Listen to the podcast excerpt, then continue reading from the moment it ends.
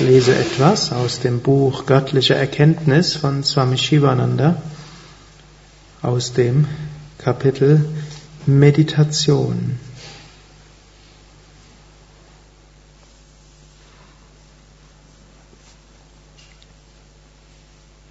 Mit Hilfe der Meditation kannst du Selbsterkenntnis erlangen. Mit ihrer Hilfe kannst du in den göttlichen Zustand hineinwachsen. Mit Meditation kannst du dich aus den Fesseln des Geistes befreien und Unsterblichkeit erlangen. Meditation ist ein wunderbarer Weg zur Befreiung, Moksha.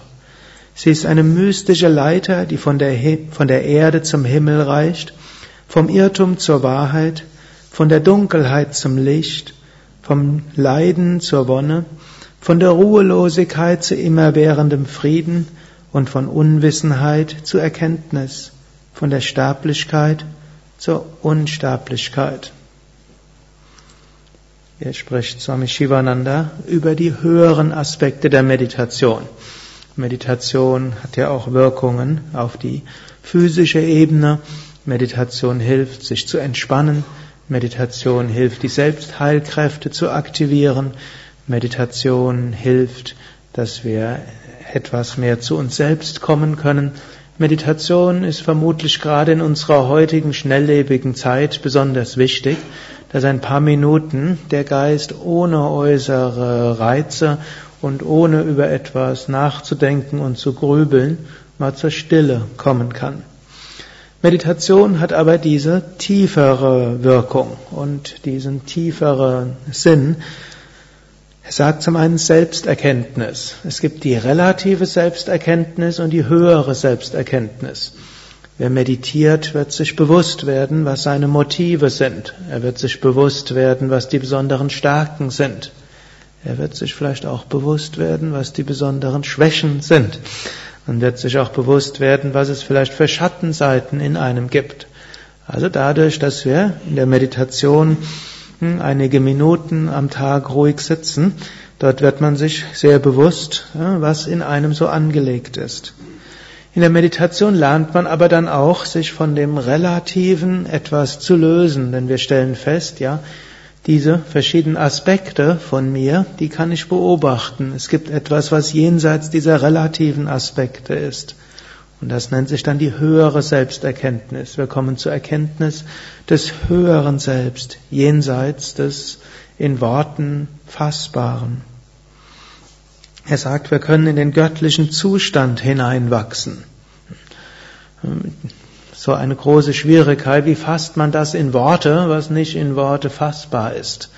Was wir in der Meditation ab und zu mal erfahren und vielleicht irgendwann immer wieder erfahren, ist ein Zustand jenseits von Worten und Bildern, jenseits von Verhaftungen und Identifikationen, jenseits von Zeit, Raum, Kausalität.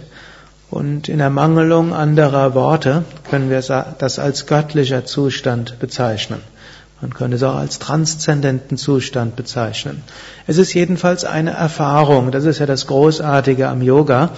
Es gibt keine Glaubenssätze, an die wir glauben müssen, sondern es gibt Erfahrungen, die wir machen können, wenn wir bestimmte Praktiken machen. Und diese Erfahrungen kann man natürlich dann auch in verschiedenen Kontexten unterschiedlich benennen und versuchen, adäquate Wörter dafür zu finden.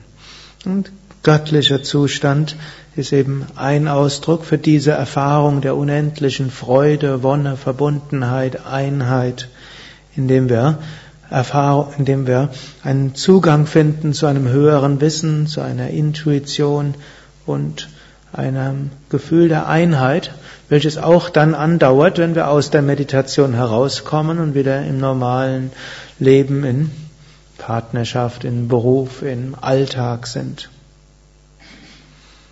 Mit ihr können wir uns aus den Fesseln des Geistes befreien und Unsterblichkeit erlangen, sagt Sami Shivananda noch aus den Fesseln des Geistes.